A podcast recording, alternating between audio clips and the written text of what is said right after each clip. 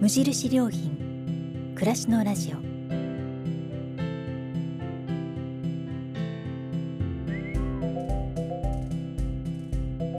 無印良品が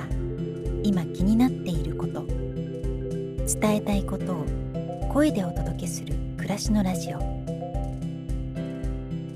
読む言葉と聞く言葉ではまた印象が違うもの。語られる言葉からいろいろなことを想像する、そんなひとときをお届けします。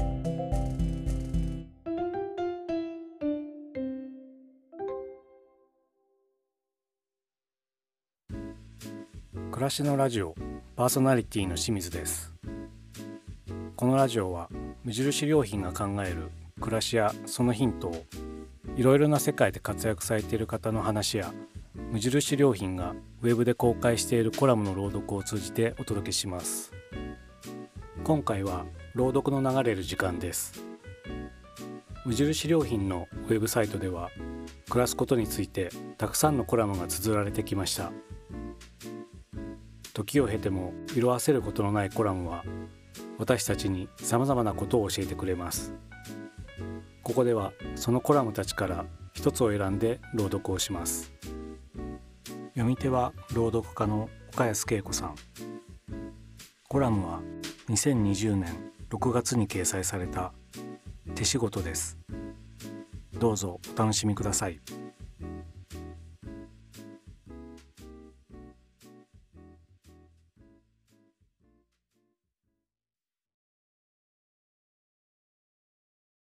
手仕事。手作り、手料理、手作業。手のつく言葉を見ると、なんとなくほっとするのはなぜでしょう。それはきっと、そこに人の存在を感じるから。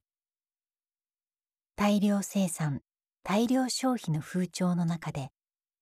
半ば忘れられかけていたこれらの言葉を最近よく目にするようになりました。きっかけは新型コロナウイルスの感染拡大。長引くマスク不足に業を煮やし、多くの人たちが自分の手でマスクを作り始めたからです。今回は小さな手仕事がもたらしたものにスポットを当ててみました。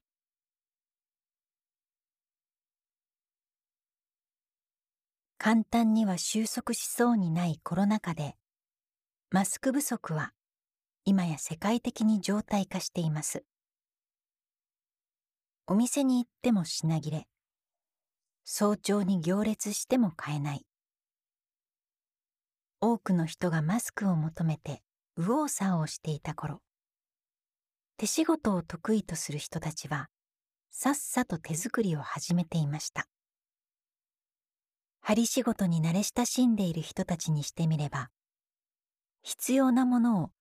自分で作るのは当たり前のことなのかもしれません。使い古した手ぬぐいは肌触りがいい。耳にかける部分はストッキングを輪切りにしてもいいみたい。エスエヌエス などを通じて情報をやり取りしながら、マスク作りは広まっていきました。暑くなってきてからは、接触冷感の下着の生地を裏地に使ってみたという人も。それらは手の技があったからこその即実行だったと言えそうです。一方、裁縫は増えてで、買って済ませることに慣れている多くの人にとって、たとえ小さなマスク一枚でも、作るのは結構高いハードルです。しかし、マスク不足がこう長引くと、自分で手を動かさざるを得ません。しまい込んでいたミシンを何年ぶりかに取り出したという人。ミシンはもう処分したけど、チクチクしたらなんとかできたという人。中には手芸好きの友人から見本のマスクと型紙をプレゼントされて、重い腰を上げたという人も。そして、そうした人の多くが、作ってみたら楽しかったと言っているのが印象的でした。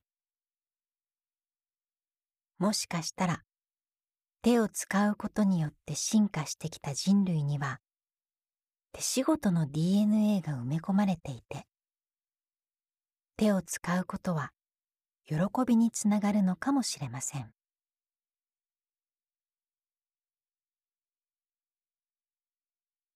さんがつの半ば、山梨県甲府市に住むじゅうさんさいの女子中学生、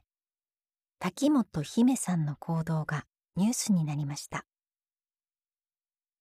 手作りマスク約ろっぴゃくまいを県に寄付したというのです。きっかけは、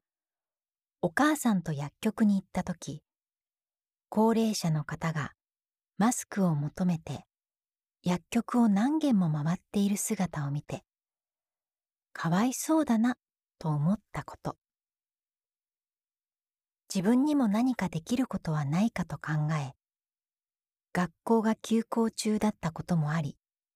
マスク作りを始めたといいます。布、ガーゼ、ゴムといった材料費のはちまんえんは、これまで一度も手をつけずに貯めてきたお年玉で賄ったとか。さぞかし手芸好きの中学生だろうと想像しますが、実は家庭科と裁縫は苦手で、幼い頃から続けているピアノの方がよほど得意なのだそうです。このニュースに呼応するように、その後、各務原市の小中学生、草加市の中学生、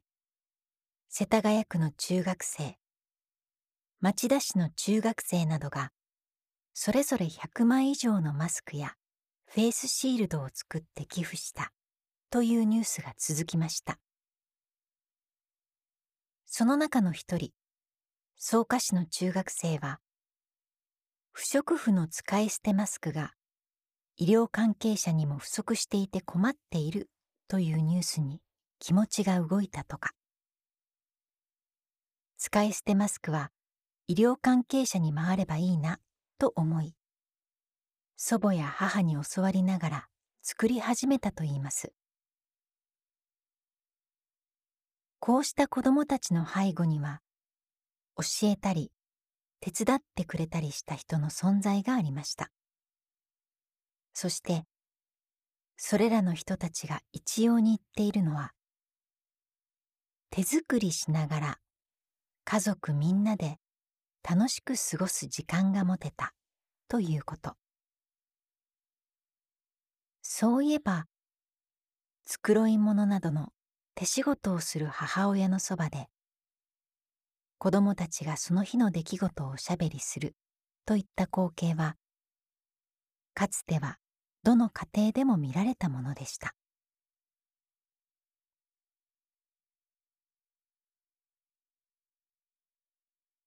ひゃくまいたんいの寄付は難しいけど、自分のできる範囲で作ったものを誰かのために役立てたい。そんな思いに応える動きも出ています。山梨県上野原市で行っているマスクの輪プロジェクトは、市民が手作りしたマスクを市が買い取り、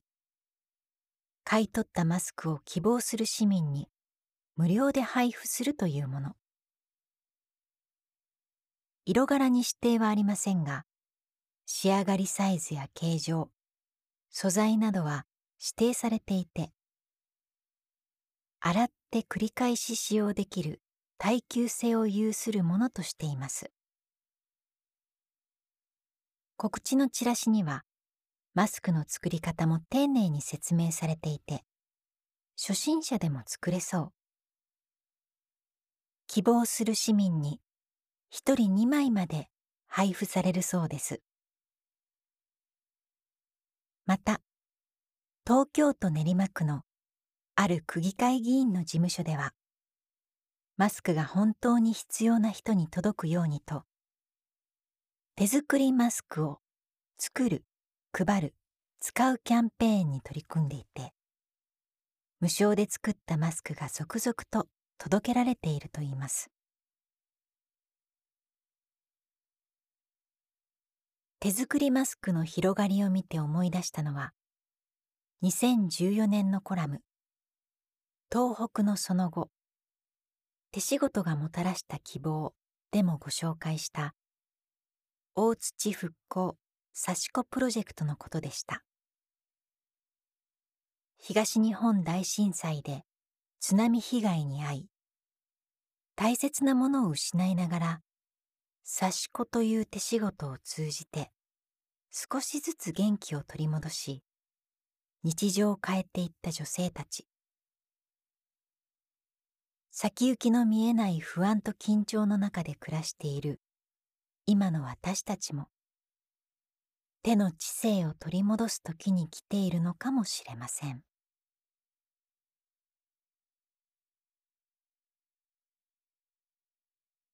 にせんにじゅうねんろくがつじゅうしちにち。